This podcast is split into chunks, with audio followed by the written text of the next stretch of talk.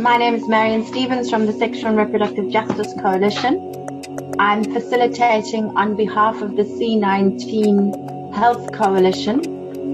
This webinar has come as a result of our experience of real misunderstanding and lies and fake news that's become a concept of infodemiology, and we're going to learn a little bit more about that. We've got some great speakers lined up. I'm going to ask our first speaker to introduce her experience and topic. Pontsho Pilane is a health journalist and media studies scholar who many of you will be familiar with from her long truth telling and incredible journey from different papers in uh, Bhekisisa and Health E. She's now hosting a morning breakfast show on Motsweding FM, um, particularly addressing COVID. We're so happy to have you with us, Pontsho. So welcome. Tell us why good and bad information around COVID is important. Thank you so much, Marion, for having me and that incredible intro. No pressure. Um, but uh, to begin with, you know, I think this is a very important topic, especially if we're trying to understand uh, where information in this era of, like we're talking about, there's a there's a lot of information that's out there, and some of it is good and some of it is bad. But when it comes to a global pandemic or when it comes to any health issue, as many of us uh, could have witnessed or seen with other health issues before the global pandemic of COVID 19, is that uh, the, the difference between good and bad information is literally life or death. It can be that fatal, and it can be uh, the difference between someone surviving and someone uh, being hurt or even dying. And this is why it's so important to discuss this. In my experience, particularly, and I'll talk later, uh, more about it later when I talk about um, my experience of uh, with the uh, 12 to 10 minute, uh, 15 minute slot I have on Motsweding every morning is that when people do not have the right information, people cannot take the right choices.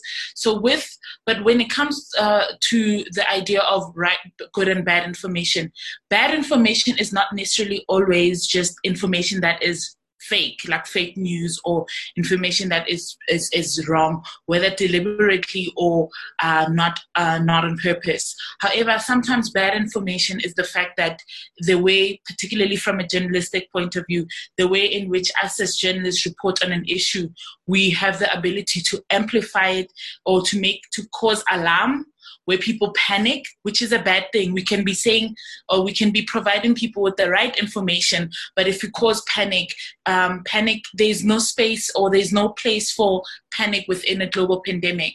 And so it's important that even when we are sharing the right the right information, the good information as we're speaking about, is that it, the tone and the manner in which we share it matters more than just the information itself. It is important that we contextualize it. Uh, there's a lot of research that has been done um, uh, even before COVID around other, like during the the SARS, uh, when there was an outbreak a few years ago, and what happens uh, when there is an infectious disease out there, and how it is uh, how how an outbreak is reported. And a lot of research has revealed that, particularly from a media point of view or from an advocacy communications point of view, when information is communicated in a very alarmist way, this causes panic in the public. And what panic does is that as we saw as well in our experience here in South Africa and across the world, it induces panic buying. It and it does the opposite of actually protecting people uh, or making sure that people are protected against the outbreak. So, for instance, uh, the first few uh, weeks of the pandemic in South Africa or the outbreak before it was even like it was already a global pandemic, but it, the, our numbers hadn't risen so much in the country. We saw lots of lots of lines at shops like Makro, at big uh, retailers where people were buying um, were buying uh, panic buying and, and stocking up because of kind of like the alarmist way in which we were talking about COVID 19. We were talking about other infections that were happening in South Africa. And during that time, it's very important to remember that the context in which these infections were happening, that we didn't have any community trans, uh, transmissions at that point. So there was no need to be that alarmed. But one of the things that comes out in looking at outbreak reporting is that while we give, uh, while as journalists or as advocacy people, we talk about the numbers. So, how many daily infections there are, what is the death toll, and whatever else other information that is provided daily. We do not talk, we do not remind, um, we do not remind readers the public about the preventative measures. In the beginning of an outbreak or global pandemic, such as the one that we are in, it is very important that we provide people with information such as what is COVID 19? How do you contract it? How can you prevent it? What are your chances of uh, like you know like what are your risk factors and we need to constantly while doing the awareness raising around how many infections we have or the risk for health workers, for community healthcare workers, we need to also take that as an opportunity to remind ourselves and the public of the preventative measures that are that are out there. That is quite important, particularly because we people forget and we're creatures of habit, so we only remember things when we hear them. Um, when we hear them over and over again.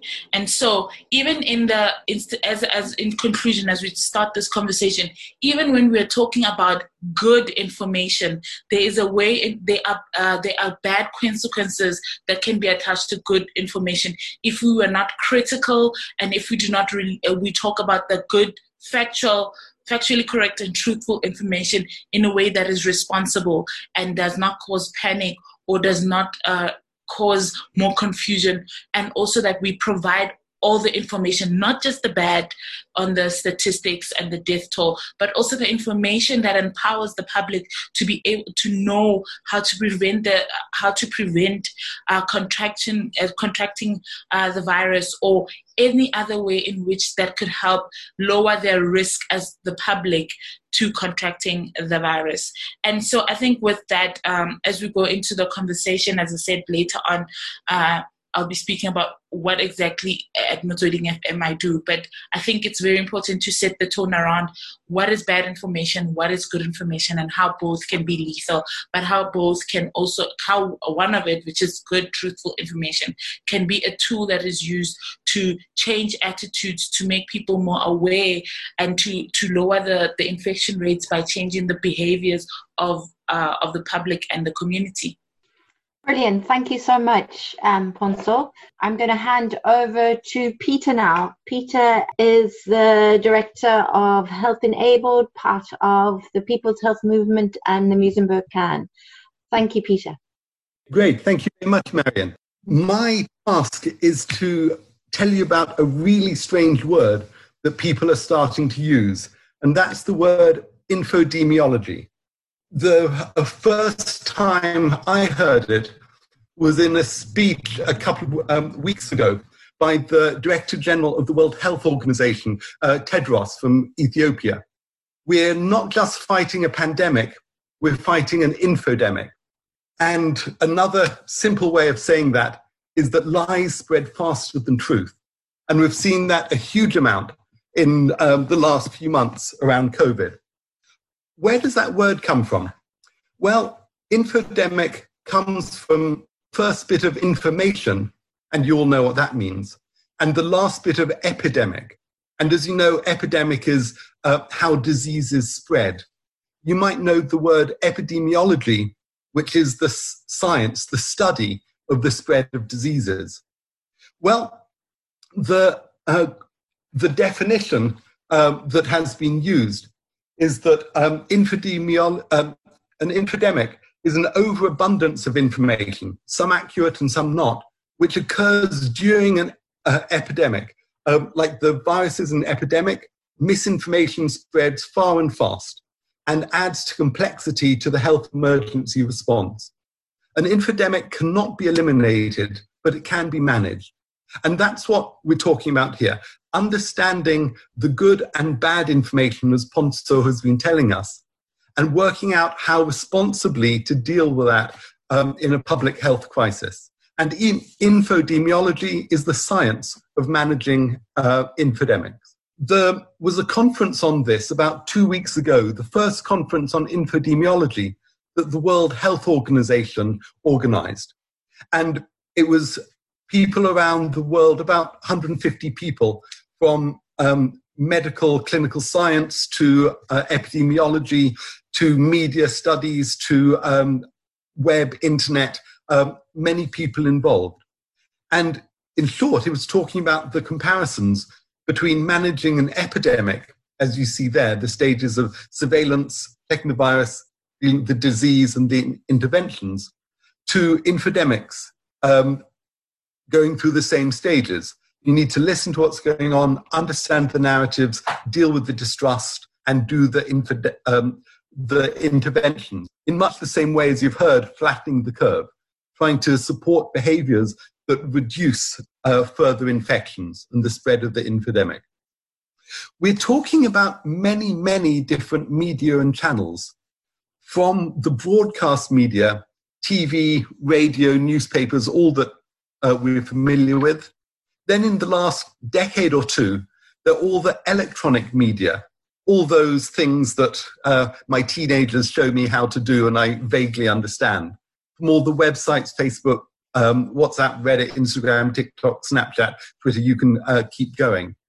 And also, as importantly, is the personal communications.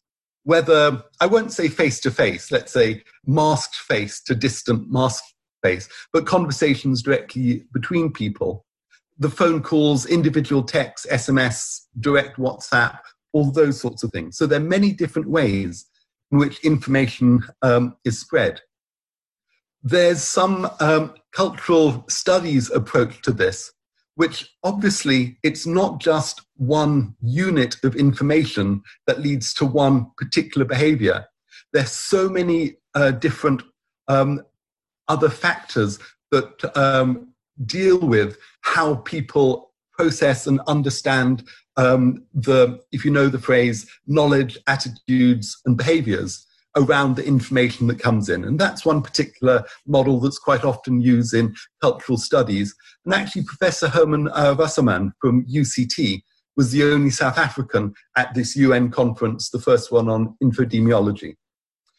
Okay, again, to say the obvious, um, what people do and understand is much, there are many more things than just the information that is said. Sometimes it talks about the difference between what the person sending information means and what the person receiving the information understands. Issues of trust and lies and history and confusion and language and attitude and uh, capacity and what your friends say and so many other factors uh, around what information that comes in is actually uh, understood. But again, to say the obvious, good information coming from the government saves lives. It's uh, in the statistics we read, whether in the newspaper or uh, online websites, where there is clear science based and empathetic, caring about people uh, information. For example, from uh, Jacinda Ardern in New Zealand uh, Angela Merkel in Germany and uh, in Kerala, that state in India as well, from K. K uh, Shailaja. There has been a, mu- a much greater um, understanding of what is required, more following what the rules are, trust that the people in authority are actually doing something right. And that directly leads to fewer people catching the virus, therefore, fewer people getting sick, some going into hospitals, some dying. Whereas on the other side, I don't need to go through all the stories about the shambolic, misleading, crazy at times um, things going on from uh, Donald Trump in the US, um, Bolsonaro in Brazil, and um, Johnson in the UK. Um, more than coincidentally, all the people in the top group are women, all the group in the bottom are male leaders who often see responding to the pandemic as some test of virility or uh, how macho they can be, which is about as bad as it can get when you're trying to get over clear information. Okay, where does this information come from, uh, misinformation and misunderstandings come from? Well, there are many different sources. this is trying to think about how it can be confusing, even if people are trying to give you good information. The first thing is around a lot of the language is difficult. How many of you could define epidemiology and exponential and asymptomatic and uh, PE and R, um, R naught numbers? Uh, and that's what people talk about. That's what all the um, scientists and people on telly and in the newspapers say. So a lot of it's very complex and misunderstood language, and almost none of it's actually translated. Can any of you tell me what um, those words on the screen are in Venda? Um, it's almost like we as media professionals just haven't done the work to try to make these things uh, understandable. A second point is the science actually changes. What we should be saying changes. Uh, there's a huge amount of science and research going on into COVID in the last few months. And sometimes the guidelines actually change, which is extremely confusing. It's been on again, off again suggestions from wearing face masks or not. Great, it's now clear the government says you should every time you're in public or um, around other people. But that's gone backwards and forwards a few times in the last month. So if you pay attention, you're actually going to get confused. And similarly, there's lots of messages up and down around um, are children safe from COVID, which obviously relates to the big issue of going to school, um, whether the schools should reopen. But the science has changed. There are new papers coming out at least every week, often every day. Also, the official governments only partly follow the science. If you've uh, followed this, there's actually a lot of arguments around whether um, the actually excellent public health scientists there are in the country are they are advising government, but whether the government is following that advice or not. In some cases, definitely yes. It's impressive what uh, the government of President Cyril Ramaphosa is doing. In other cases, not not at all. There's, there are other political and economic issues, of course, that come in. A couple of obvious examples. It's lunatic to have 100% uh, taxi occupation in uh, short distance taxis. But that's what the taxi industry, in a push against government, they won. It's also, I'd say, not a cool idea to have 50 people in churches uh, singing, which means um, actually uh, spraying in some ways. If there's someone in virus, that's called a super spreader, and the other 49 people can catch it as well. So government's official guidelines also sometimes don't follow the science. And then where do people most get this sort of information? Well, a lot of it from the mass media. We'll talk about social media in a moment. But mass media, that's TV, radio, newspapers, things like that. Often, journalists almost always try to give useful information. But good journalism is not the same as scientific rigor. If the scientists say there's a 95% chance that this might be true, but we have to get other people to check it before, that's not a headline. So media often wants to cut through the confusion. Don't tell me all the details, just tell me you have to stay home or your, your children are at risk. So there's from the sensationalism and trying to make it clear and easy and understandable, often some of the actual science gets lost. Moving on. So now that was previously where people are actually trying to be responsible and give you good information but there are quite a lot of other people out there who are not. Sometimes it's just because people want simple explanations. It's comforting. It, it feels clear that you can understand something. Like there was that hoax of 5G, the fifth generation of mobile phones, telecommunications causes COVID. That's rubbish. But that was a massive, uh, big explanation. Another of the conspiracy theories, I don't know if you've heard of Plandemic, which was a, um, a, a, a well, supposed documentary that came out a couple of months ago that was a pure um, the conspiracy theory.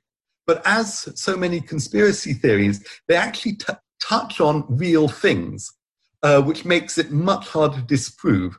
From pandemic, I actually think it's true governments sometimes lie, but that's not the main story. I also think it's true that uh, a lot of pharmaceutical companies are trying to make profit and aren't actually out to benefit everyone. but that's not the main story of COVID. I think it's also true that in some ways I mistrust what Bill Gates is doing with his foundation, but that's also not the main story. So there are lots of different conspiracy theories that are out there. Sometimes people trying to mis uh, confuse people. Other times it's just they want a, a story to understand. Often these things meet with other prejudices out there. there uh, I've heard from many people saying the foreigners are responsible. We want to get the Zimbabweans and Mozambicans and Congolese out of the country because they bring COVID.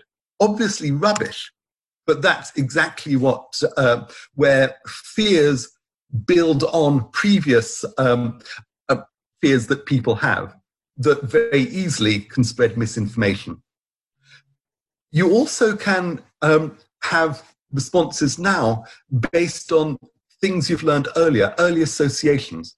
For many people, the, the main other time they've heard the word virus is around HIV, human immunodeficiency virus. So is this COVID virus the same as that virus? And what a lot of the science is saying is it's a virus, perhaps like HIV, but there's no treatment. So does that mean it's like HIV before ARVs, which was terrifying? So you can understand where some of these things uh, come from. Other times, people intentionally put things out for financial gain. Anti-vax, as it's sometimes called, and people who are against any form of vaccinations. A lot of that messaging is put out by nutritional supplement companies, companies who will make money from people not uh, taking um, the vaccinations, the immunizations they should. Also, there's political gain. As we know from Trump in the US, just at times lunatic, talking about uh, completely unproven um, medicines. Uh, hydroxychloroquine is the one he keeps talking about. He even once told the media you should drink bleach because that'll clean your insides. So that's just stupidity, ignorance. But also, it goes into he's trying to blame on the, his political opponents, Democrats in some areas. At times he calls it the Chinese virus uh, to try and pin all the blame on China. You probably have heard of Trump. You may not have heard of uh, President Viktor Orban from Hungary, who's also a right wing, quite nasty demagogue. And for a long time, he's been trying to motivate people against immigrants, and he's got that story out. COVID is caused by immigrants. And because in that country, the government controls almost all media, there are 400 separate media outlets that Orban's government controls in Hungary. That's the main story. That's what people get. So these things can be used for political gain. And even closer to home in Zimbabwe, the, as you may know, there's a lot of unrest, people feeling that the uh, President Mnangagwa's government is in many ways actually worse than President Mugabe. And so the government is trying to keep people off the streets. And in the last month or so, and one of the ways they do that is saying you have to social distance, you have to go home because of COVID. If you're on the streets, we can arrest you because of COVID. There are even stories that um, some of the deaths uh, can be attributed to COVID that are for other reasons. So, absolutely, the politicians can gain from this. And more generally, what you've heard called fake news or disinformation. And often the goal of disinformation is not to persuade people of a different message, of an untrue message. It's to throw up a thousand different stories to confuse people with multiple messages. And a phrase that comes to all of this if nothing is true, then everything is possible. If people don't believe, trust in one authority, any people can get away with anything. Because if anyone accuses Trump of anything, ah, it's fake news, ignore it. So social media absolutely reinforces this, as we're going to hear around WhatsApp in a moment. And social media, it can be a group of people just talking to each other, what's often called an echo chamber. They all agree, so they all say the same things to each other. For example, that vaccinations cause autism, which is crazy but a lot of people are saying that based on uh, one report that everyone has said is terrible and it's been retracted. But if, if 100 people are saying this to each other every day, even if you get one good bit of information, that won't change people's minds. So if there's often repeated untruths, it's very difficult to uh, challenge that. So There are a couple of techniques for this. Uh, the CDC Center for Disease Control in the US has got a center for crisis uh, and emergency risk communications, which goes through a whole set of, if you like, um, guidelines of how to get information out there that people can trust to start to change attitudes, which can change behaviors, which can change how the medical epidemic is going. And as you see on the screen, be first, be right, be credible, um, express it empathetically, promote action, and show respect. And there's lots of details around there. You can see the web link, the URL on the screen, or in the chat, we can talk about that a bit more. There's another quite cool book called Calling Bullshit, which is a training course on basically understanding how you're being lied to through different language and particularly a lot of statistics out there. So, infodemiology is a thing. The WHO now says this is a major uh, way you have to deal with public health. It's not just enough to get the, the vaccine and the doctors and the test kits out there. If you're actually trying to change behavior, which is the main thing that will influence how far COVID goes and uh, impact, then you need to, if you like, claim the narrative, let people know uh, how to get good information, and where possible, go out as fast to challenge the poor information out there. It's in many ways like trying to get people to do good general behavior on the epidemic and rush in where there's a particular outbreak of the virus or disinformation that's going on. So that's some of the ideas behind what's been called infodemiology. And now onto some other good examples that you can find from South Africa. Over to you, Marion. Thanks, Peter. I'm going to hand back to Pontsho now, who's going to be talking about her experience leading the Motsweding breakfast show and um, how that's been for her. Thank you so much again, Marion. So, just for clarification, I'm not, I don't, I'm not the host host of the show. I just come in for the three hour session to speak for about 15 minutes every Monday to Friday on COVID. It's the COVID update. Essentially, it started off um, actually just to give a bit of uh, background um, about um, probably maybe uh, about late last year, while I was still at Health E, uh, we got approached by Motsweding FM and Ukhozi FM to start giving kind of like a, a bi weekly update on health issues on the morning radio shows. And then, um, then eh, of course, earlier this year, COVID happened, and then it left us uh, in a mess. And and so we, I went from doing it once a week, once every two weeks, uh, once every week, and then now five days uh, every week. And it's because really one of the most important ideas around what the producer Marco Bedi had an idea around it is that there is so much information that is available in English around the pandemic, but uh, the 1.2 million uh, morning show listeners at Motsweding FM don't get to hear that in their own languages. So for for the three hour slot every day, I come in just for a little while to give information, uh, critical information on the latest developments on COVID. Whether it's not just about giving the numbers. So if there is an, uh, a new study that has come out that says something has been uh, discovered, what the implications of COVID are for gender, for working people, explaining the uh, SASSA 350 grants properly, explaining how people can still access certain um, uh, health services during this time, who's at risk, and all that. And so I actually think about that uh, segment as I'm speaking. I'm I'm not just translating this information to Setswana. First, I take the information, which is usually available quite very scientifically.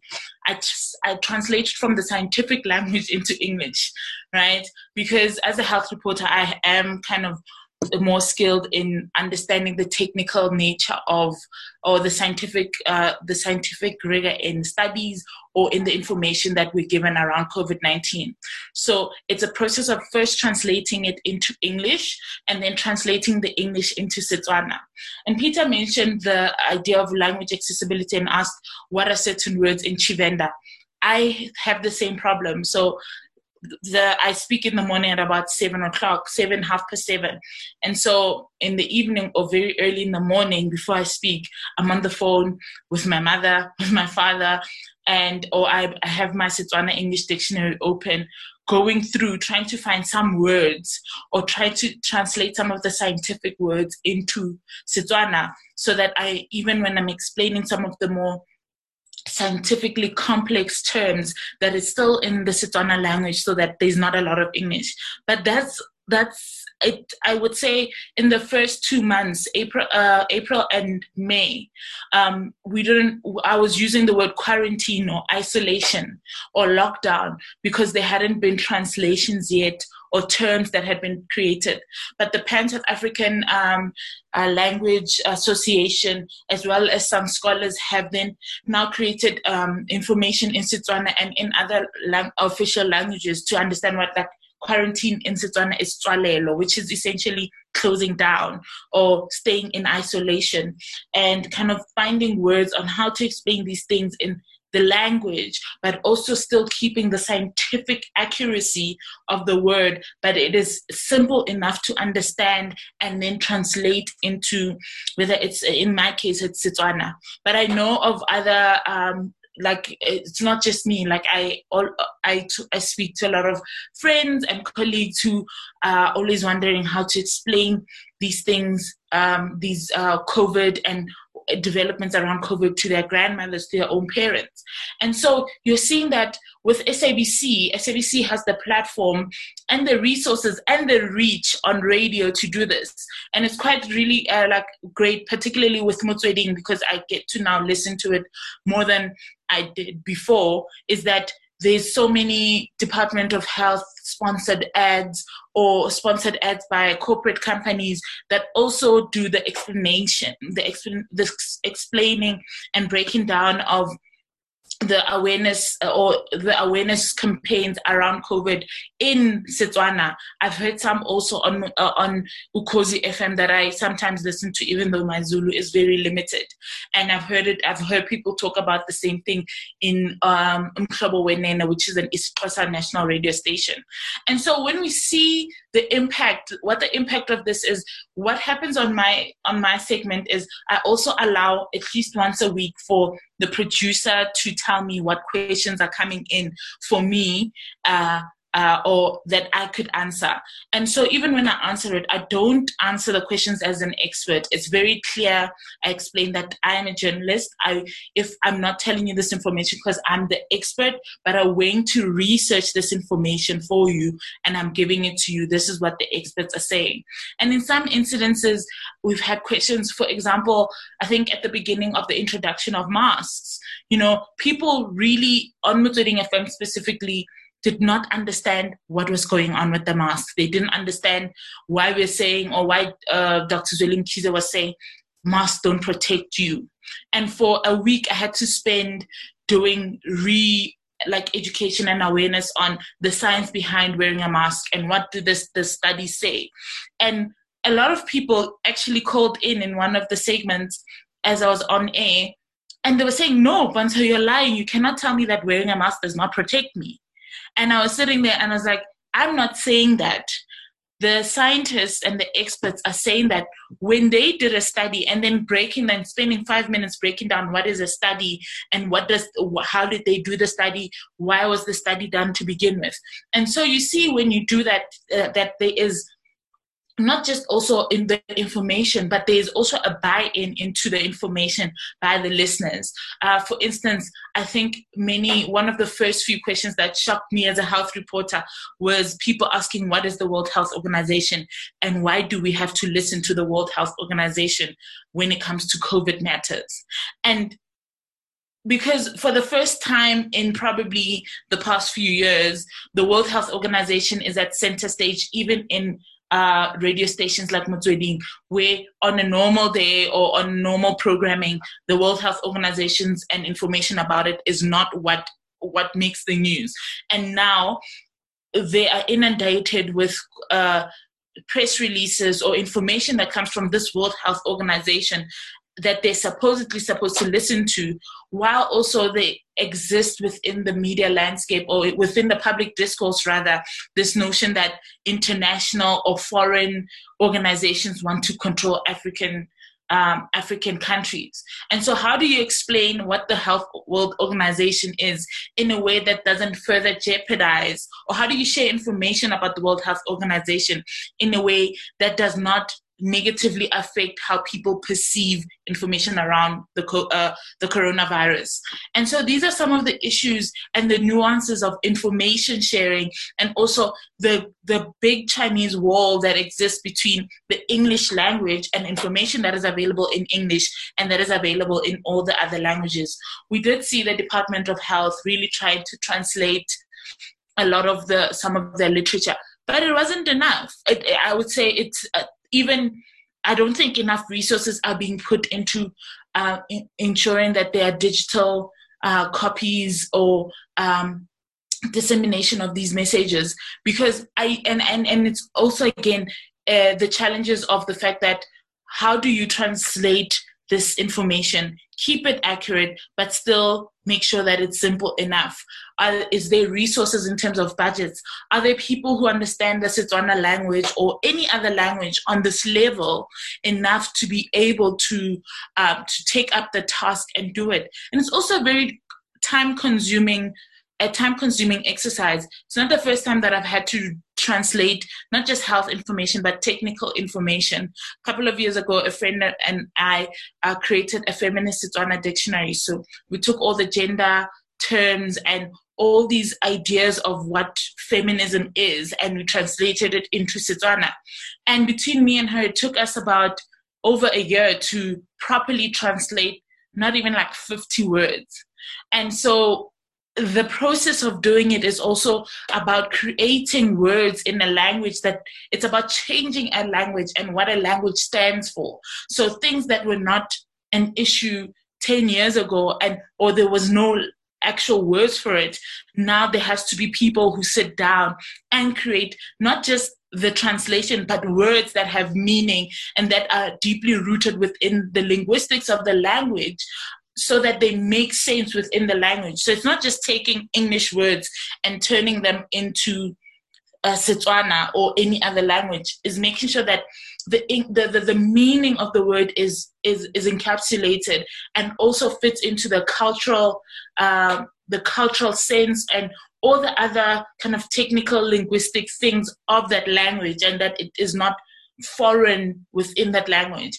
And so it's a very I won't lie. I speak for about five to eight minutes every every day, but it takes me about an hour to ninety minutes to prepare every every every day, because it's that process of finding the information. Sometimes having to make two, three, four calls. So, for for example, my parents speak Setswana quite fluently, but sometimes I'm unable to explain the science to them in English or the English definition does not make sense to them. So I spend about 20 minutes on the phone trying to make them understand what I'm trying to say in like explaining it in English so that they can try to find this word in Setswana. And so for instance, another I think a big one is around sanitizing. So the word that has been uh, Setswana linguists have come up with for sanitizer or sanitizing is which means to make clean. But in the context of talking about it in terms of uh, coronavirus, we're not just talking about clean as in it looks clean. We're talking about it that it is clean on a microscopic level. And but I can say I am cleaning my room and use the same words. But now the context in which now that linguists have taken that word and made it about you know, like microscopic cleanliness, cleanliness on that level of bacteria. I wonder now in a year's time or two years' time, when Corona is behind us, will the the, the will, will the word still be used colloquially for cleaning, or has it changed forever? And these are the implications of language and access uh, to making sure that things are available in this language. And I mean, 15 minutes or 10 to 15 minutes of a three-hour slot once a day is not is not enough.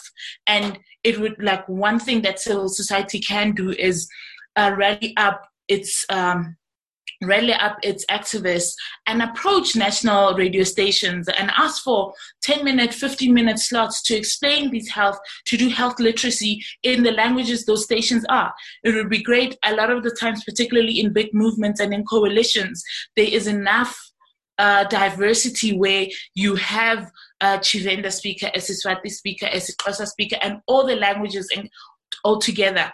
And this is how you sell it to them is that it's free content for them. So you're taking away 10 or 15 minutes that they don't have to think about when they're doing their running order for their live show. And that is the cost benefit. You, as the activist or as a movement, you get to get uh, what you get to do the awareness raising and the campaign or uh, or the uh, health literacy in the communities. Because, for instance, with Motsweding, it's 1.2 million listeners, most of them in uh, in the northwest and in Botswana, but a lot of them also in other parts of the country, where in, never in my career have I been able to talk to 1.2 million people that if it's not in English. And so there's 1.2 million people who are better equipped with information that they didn't have before by simply just having a conversation with producers. And so there can be a win win situation, particularly with these. Uh, uh, we don't know how long. We know that we're going to feel the effects of corona for the next 12 to 18 months, as experts have said. And so, what can be done in different health movements in the next 12 to 18 months on national radio. For example, Ukhozi FM is the largest uh, radio station in in South Africa. I wish I spoke fluent isiZulu enough to be able to to go on to Ukhozi FM. It has about over 7 million listeners daily what happens, the impact, imagine the impact of having health literacy information about corona or any other health, um, uh, like health issues and challenges we have about the NHI. Imagine there was 10 minutes before corona happened where there was NHI or public health uh, literacy campaign around telling people about gender-based violence, any the NHI or any other um, social issues that we, we deal with in the health kind of sector on Ukhozi FM, there'll be seven million South Africans who are able to access it in the most, uh, in the most, in the easiest way for them to understand. And so that's the reach. Uh, that's the reach of radio, is particularly in South Africa, particularly with the SABC radio stations and the language stations. And I think that there is a lot of opportunity for activists, for journalists, or for public health experts to use that space in a way that is uh, that that really changes or impacts on people's lives positively. As I said in the beginning, the difference between uh, bad information and and good information is life and death. And so, if we can fill that gap through our own networks and our own um, our own capabilities in the sector, we'd be doing uh, work. We'd be doing so so much with very little. Uh, and I think I'll leave it there. Thank you, Marion.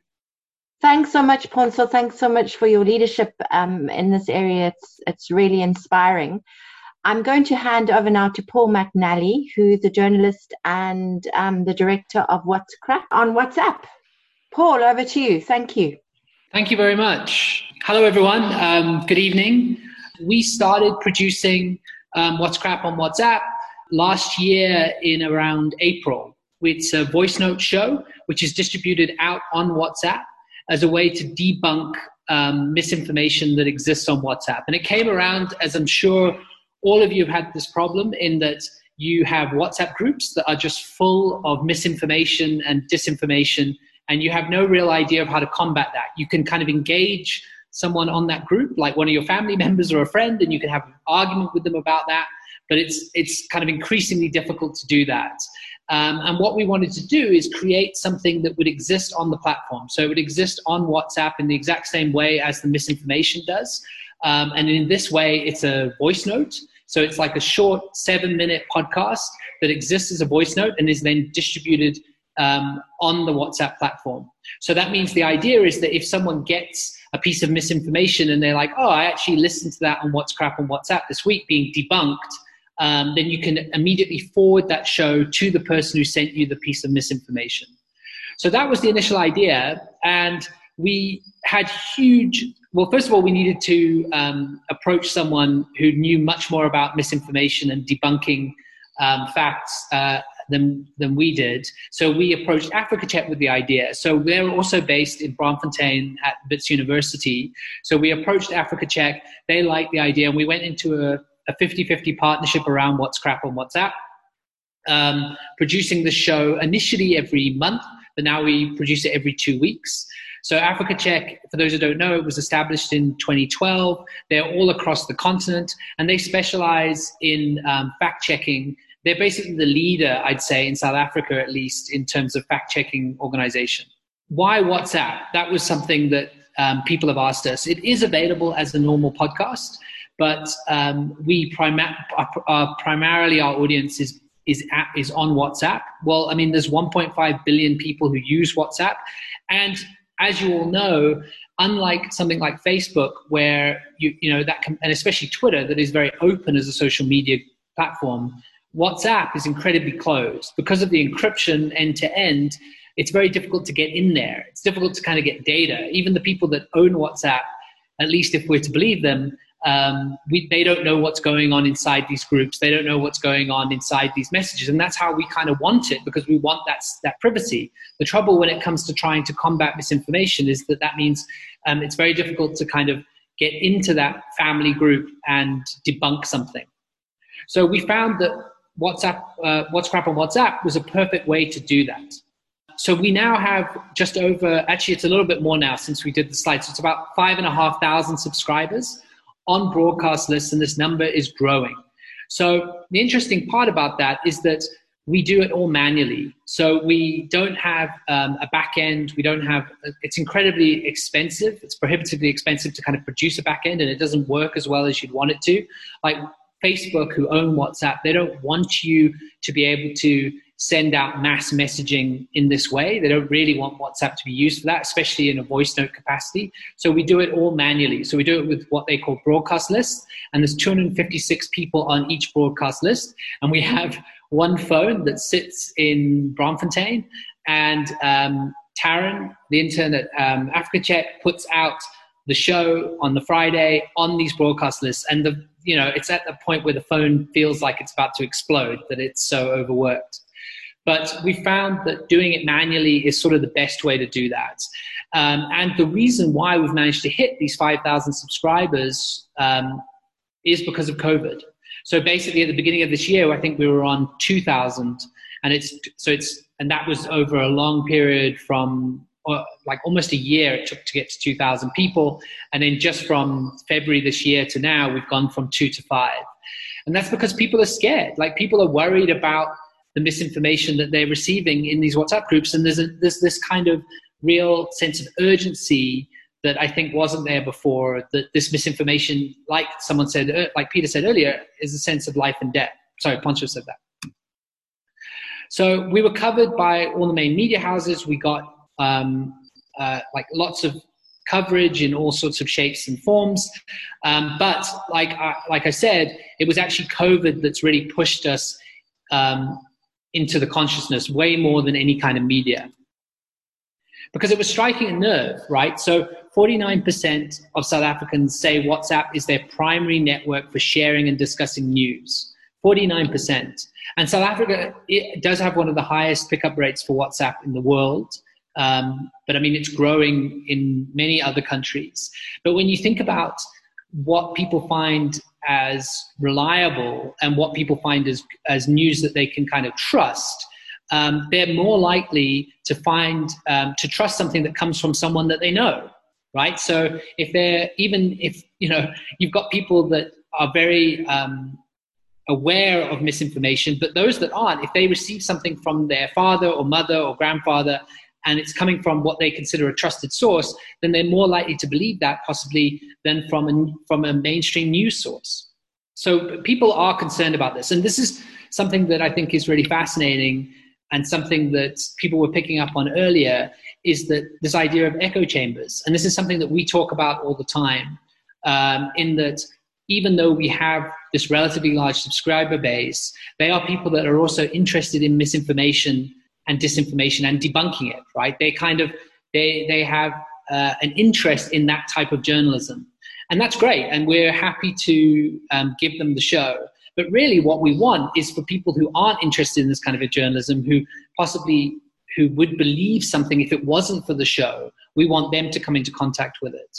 Uh, and we're busy in um, collaboration with some academics at Harvard who approached us, um, and they're busy doing a study on the user base of What's Crap on WhatsApp as a way of behavior change. So we're going to bring in an, 2,000 entirely new people, um, which is going to make the phone um, under more stress. Uh, and um, we're gonna so it's it's we're gonna bring 2,000 entirely new people on, and we're gonna um, basically conduct a study around if the show is changing people's behavior around misinformation. And I think what's exciting about that is that those people will be paid like as a study, and they won't be necessarily the kinds of people that you would that would gravitate towards this kind of um, content. So this is just quickly on how it works. You've got to save your number into our phone. So please feel free to take the number down 082 709 3527 put the number into your phone and then send us a message and you'll get the show we just actually recorded a show today um, and we'll be sending it out tomorrow so it sends out every other friday you can also this is the other thing about whatsapp which is so exciting to me is that you don't just get to send out the show, you also get to communicate and interact with your user base in a way that you don't under in a usual podcasting sense. So what's great is people send us misinformation and dodgy claims that they have received in their WhatsApp groups. They send them to us and then we debunk them. So that kind of level of interaction is really exciting. Um, so they can, so, and, and we can kind of build up this database, which I'll get to in a minute. So these are just some of our claims. Um, I mean, now we're mostly preoccupied with COVID claims. Um, I mean, to, to go into some of them very briefly, is that we did one last week, which was about um, if can hand sanitizer explode if left in a hot car? Like those are the kinds of things. So it's kind of they they you know the claims are evolving um, as COVID is is preoccup- preoccupying people. Um, and just so you know, um, it can't explode in a hot car. But you know, it's what's interesting is the things that really do well, the things that really we debunk and that get sent to us multiple times, are the things that play on people's fears, as you can imagine. They um, they're people that they're things that kind of people feel that could possibly be true. We have a lot of claims that are around crime.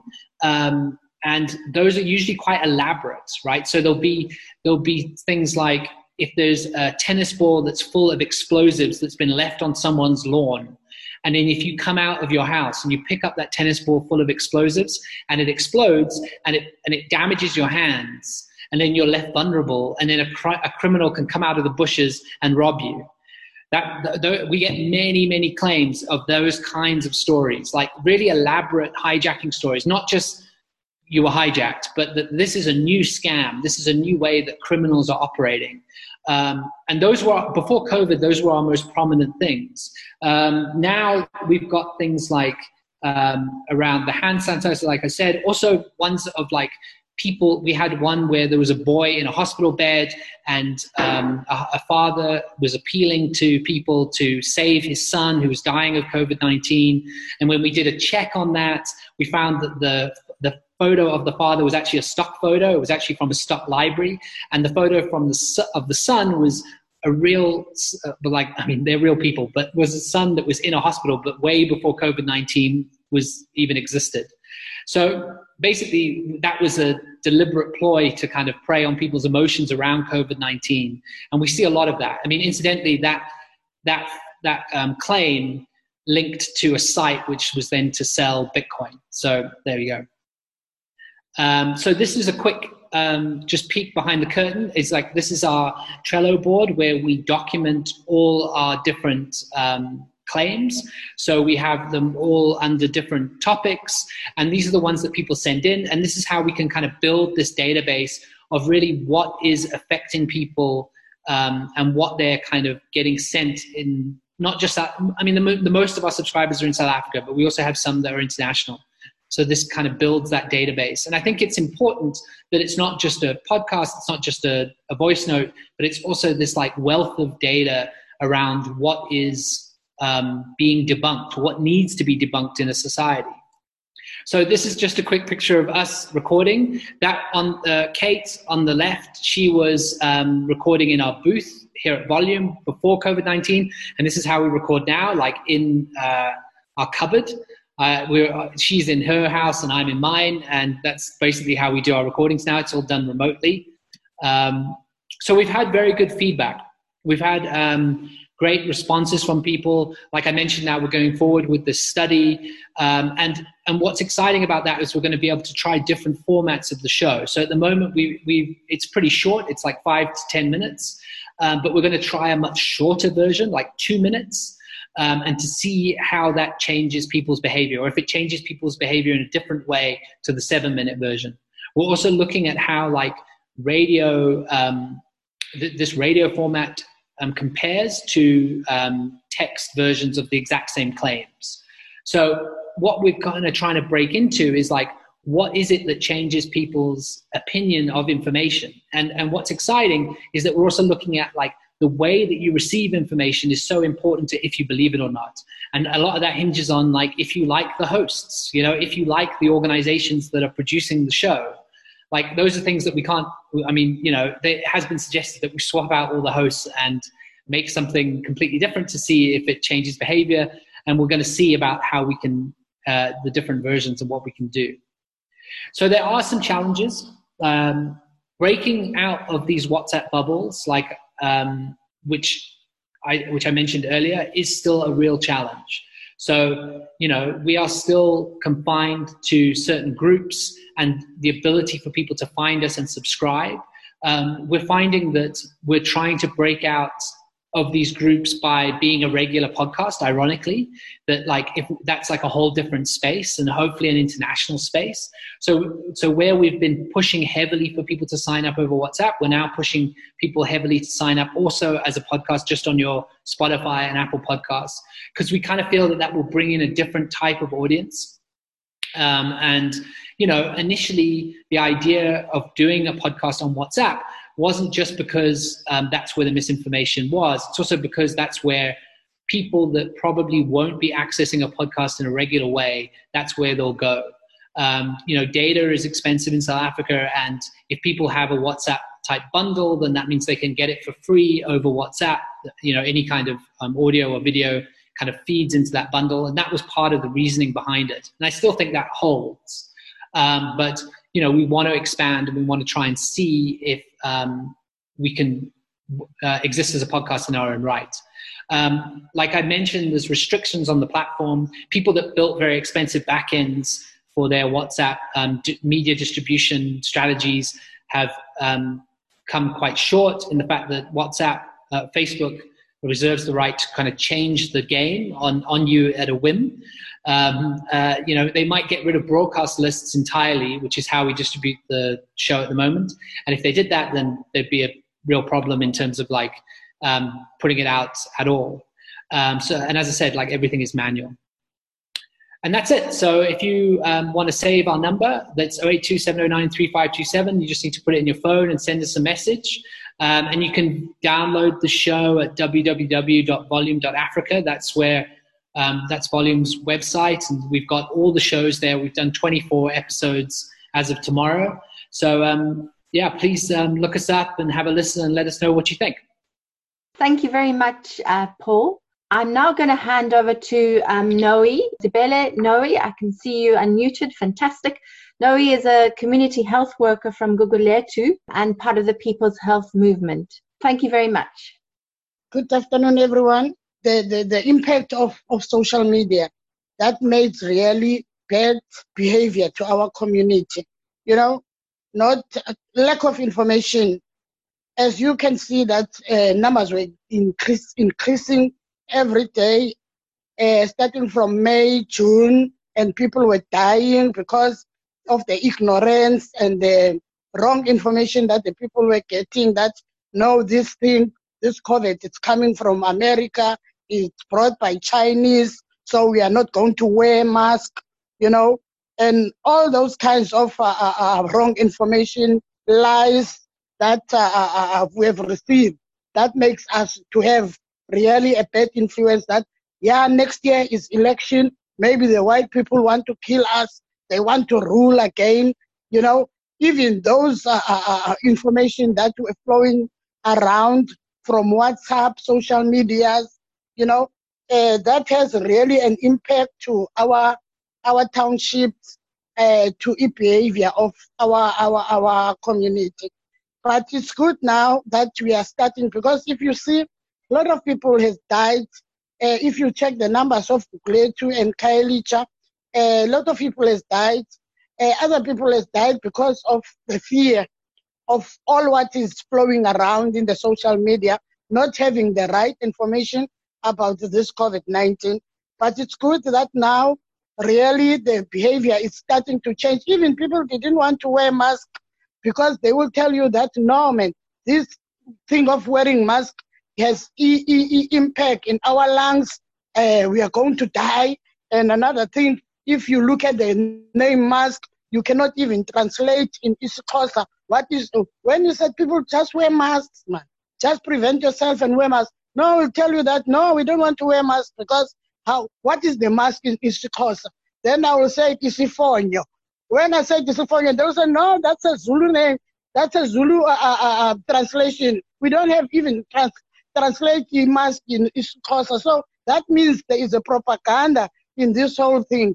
But what is in, what is good now is that the behavior has really changed a little bit. And if you can see the numbers, uh, people are really trying whatever uh, with the information that they are receiving, uh, with the training that we are doing.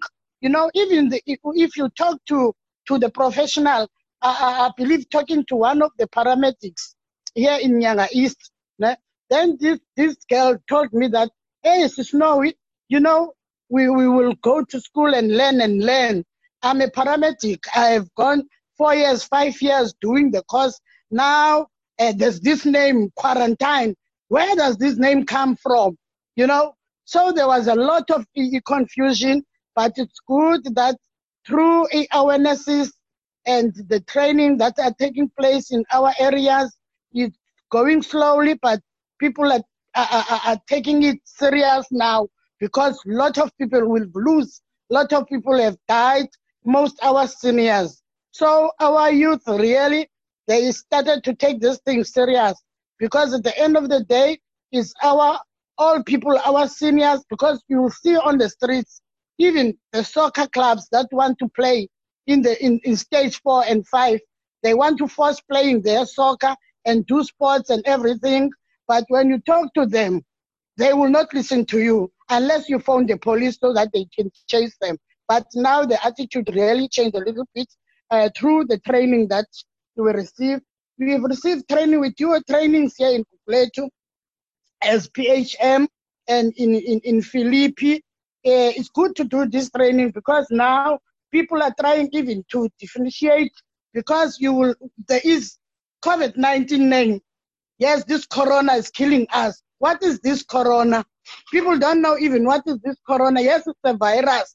You know, when you, you give them a platform in training to explain, you will find out that people don't know even what is this. Even myself, you know, I cannot even explain until there will be professionals like doctors who come and teach us about this coronavirus, you know, because our, our, our mindset was really no, man, the Chinese brought this. They want to kill us. They want to take over South Africa and all these kinds of things.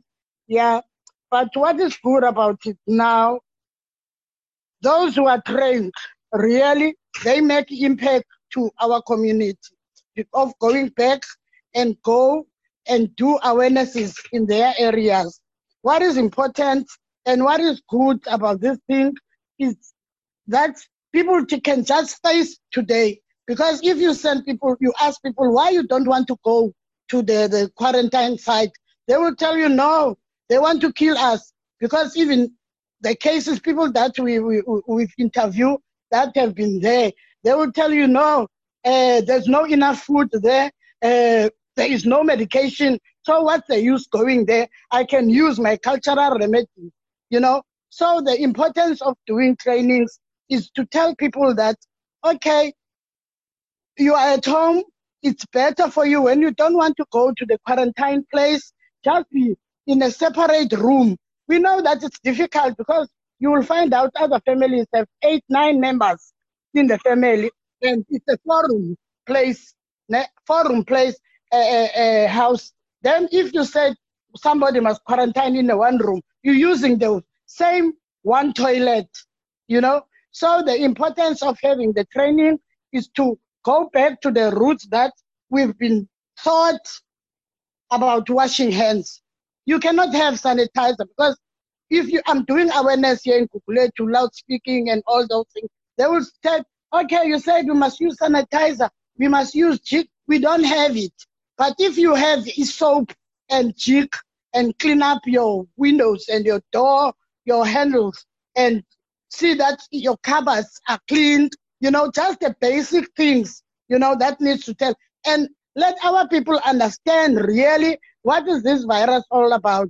Let our children also understand when they go play outside, when they come into the house, they must wash their hands and wash their hands with the soap. The importance of this whole cleanliness and to prevent and have intervention is really to wash your hands and have Jik. You cannot have an excuse of uh, uh, uh, I'm poor, I'm a working class, I don't have a bridge. Bridge is only 10 rand.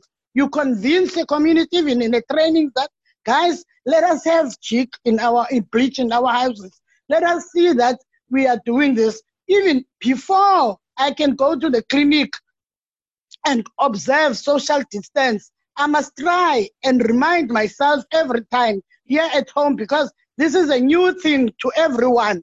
You know, sometimes I even forget when house when I'm I'm, I'm, I'm on my street, then I'll run back again and go fetch the mask. You understand? So what is important about the whole uh, uh, uh, thing is that the the leave the bad things and the lies. You know, just let the people know that this thing is is here, and what is important that let us be aware and be conscious and help those that are trained and go help others in the clinics when there is social grant, when there's pension, help our senior citizens. There are even organizations that we are partner with that are, are distributing masks, you know, so that everyone can know that this is not a propaganda. Uh, awareness is very important. Everyone need to work together so that at the end of the, and convince them that uh, we're going to live with this virus. We don't know how long, but the time that the virus virus is between us, let us be conscious. Let us do the basic things. Let us remind ourselves.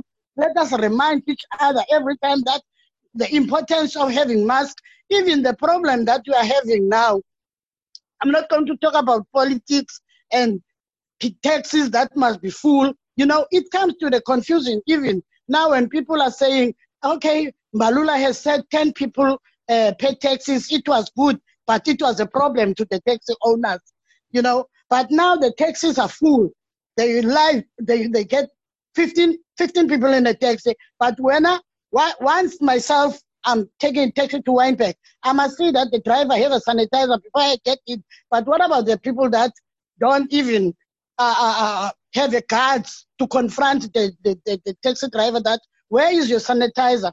You know, you confront the taxi driver and then you have to even to educate in the right manner the passengers that are with you in the taxi that please guys the taxi is full now let us open the windows you know they will tell you no why we must open the windows because you said the virus it, it, it, it's gonna be with us it's gonna flow amongst us when uh, we get cold so it's good that you close the windows so that uh, the virus don't get. I said, no, the importance, just in bags, why we must, we must open windows so that we can get fresh air. We don't know each other in the taxi and we don't know who's sick, who's have any chronic illness. So it will be good that we open the windows. You, you, you approach them in the right way, you know, because community can just be in that other manner with you. But when we have a good approach with them and say, what is the importance of opening the windows? when the taxi is full so that they will fully understand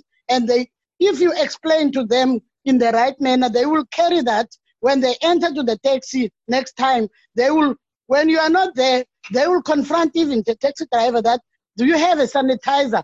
Can we open the window? Can we do that? What is lacking in our communities that each one teach one.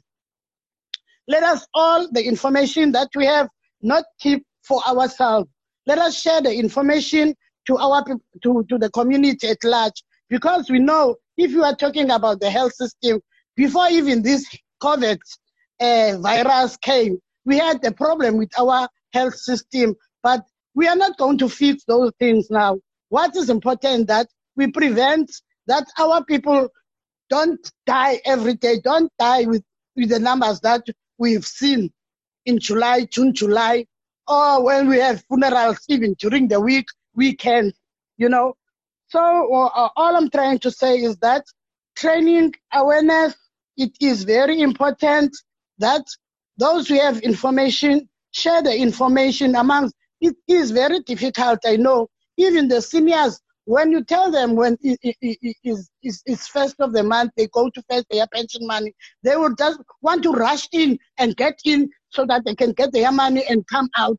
But when you tell them in the right manner that, no, here is your chair, here is your chair, because all the shopping malls now are, are prioritizing our seniors and just talk to them in the right way and tell them that your money is there, it's not going to finish, and no one is going to take your money. Your money is yours just wait for your time and get in, um, so that next time you will see the same face having a good attitude towards the coronavirus. I think that's all that I want to say. Uh, preventing is better Wonderful. Thank you so much, Noe. That was fantastic. Thanks. So let's come to the end of our presentations. We've got a little bit of time for input from participants some folks have been uh, participating in the Google Docs, kind of sharing their experiences of um, what's not true. Can people raise their hands if they have any questions, clarities, issues that they want to raise? I wanted to ask a question coming from the SRJC of Pontsho, saying, um, what do you think the particular burden is on women of, of misinformation and fake news, and how does how does this in your experience, you know, women needing to get, you know, come into the clinics for contraception, bringing their children for immunization, Pontsho? That's a great question, Marion. And I think the burden, again, it's uh, if there's not a, a, correct information that has been set out or that is out there in the public discourse, what happens is that, uh, for instance, security guards then have the power to turn women away. Mm. I've heard so many stories during this lockdown of women being turned away at the gate because the security they come for whether it's an abortion or um, for contraceptives or whatever sexual reproductive health services they're coming from, and then the security guard is like high no especially during level five lockdown you know because it was more stringent then. And the security guard is like no the service is not available because we're in lockdown right? Whereas uh, from the top we're hearing the health minister and we're hearing government saying that there is no um, the, like these services are continuing despite it being locked down. However, that information is not is not being trickled back. I actually this is one of the uh, uh, um, one of the topics I discussed on Motsweding FM, and I actually got inboxes on Facebook of people saying, "Oh wow, I didn't know.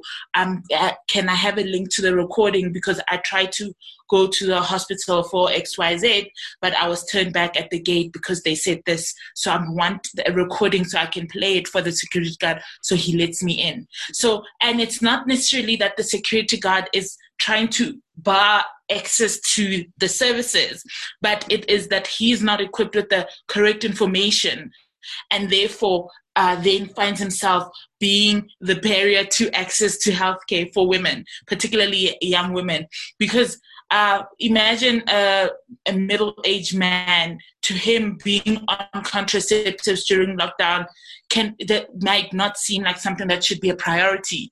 However, that means there is a question around the communications that happen within the hospital, or is that because of outsourcing of security personnel, is the hospital itself then uh, informing the security companies about what the rules are to access to healthcare. And so we're seeing that these effects, or not even where there is somebody who's barring the service, but women or girls or people with uteruses themselves thinking that some services are not available because we are in a hard lockdown, because we are facing a global pandemic. This is not a priority. The assumption that this is not a priority.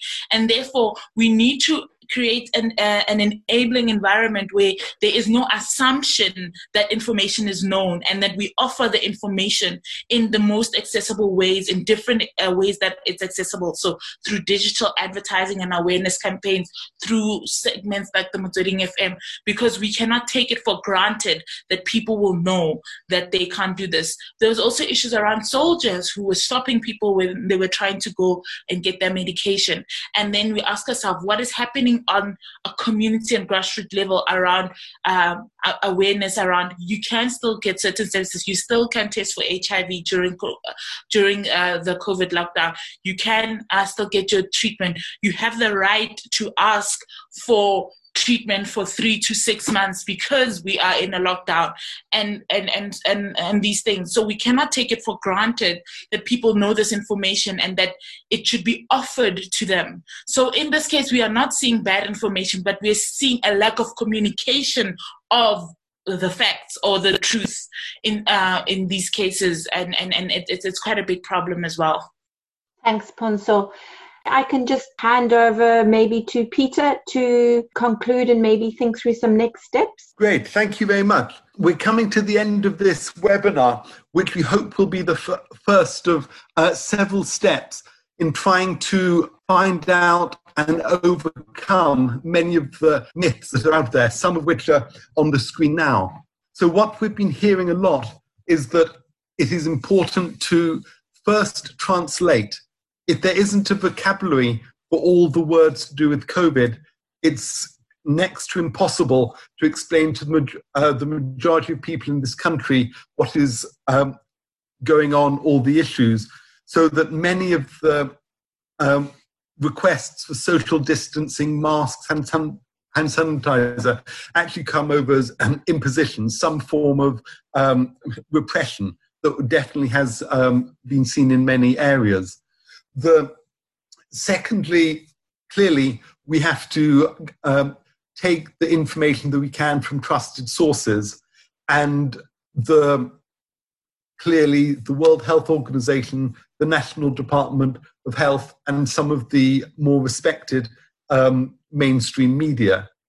The other thing we've heard um, is around um, the importance of fact checking. Uh, we've heard from Paul about what's crap, also linked to um, the Africa check. Um, and we as a group are involved in the uh, COVID 19 People's Coalition, the Health Working Group, and we request any um, examples of misinformation, um, of uh, bad stories, things that are uh, spreading confusion. If you can let any of um, the people involved know, we're going to do what we can to overcome and respond to the stories that come out. There is something called the Ministerial Advisory Committee on Community uh, Participation in COVID, uh, MAC, that has been set up working with the National Department of Health.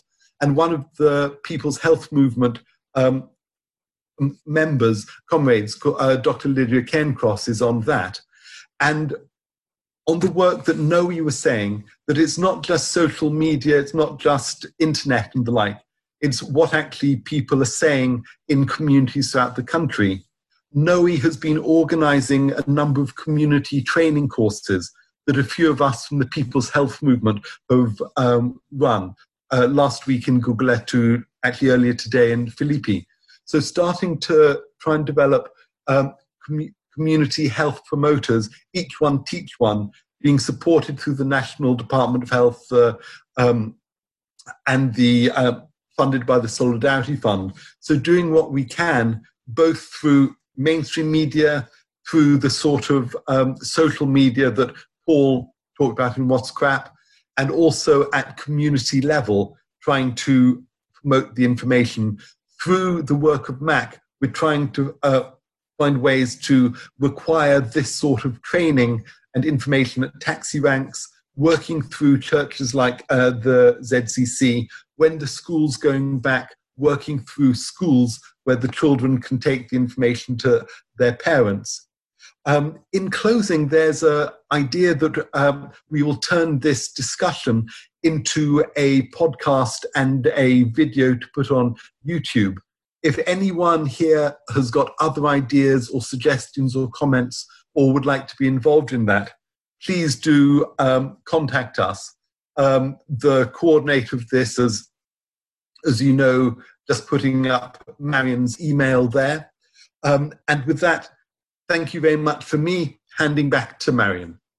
Just want to say thank you to everybody for attending, uh, in particular uh, PHM comrades Annalene and Tinashe for setting this up, to Melo from Section 27 for doing the, the advertising and the graphic, to all our panelists, uh, Noe, Paul, Pontsho and Peter, um, and for you for all attending. Please do be in touch if you want to continue to do some work in this area and looking forward to creating better information and truth to disrupt these uh, narratives that are, are undermining us.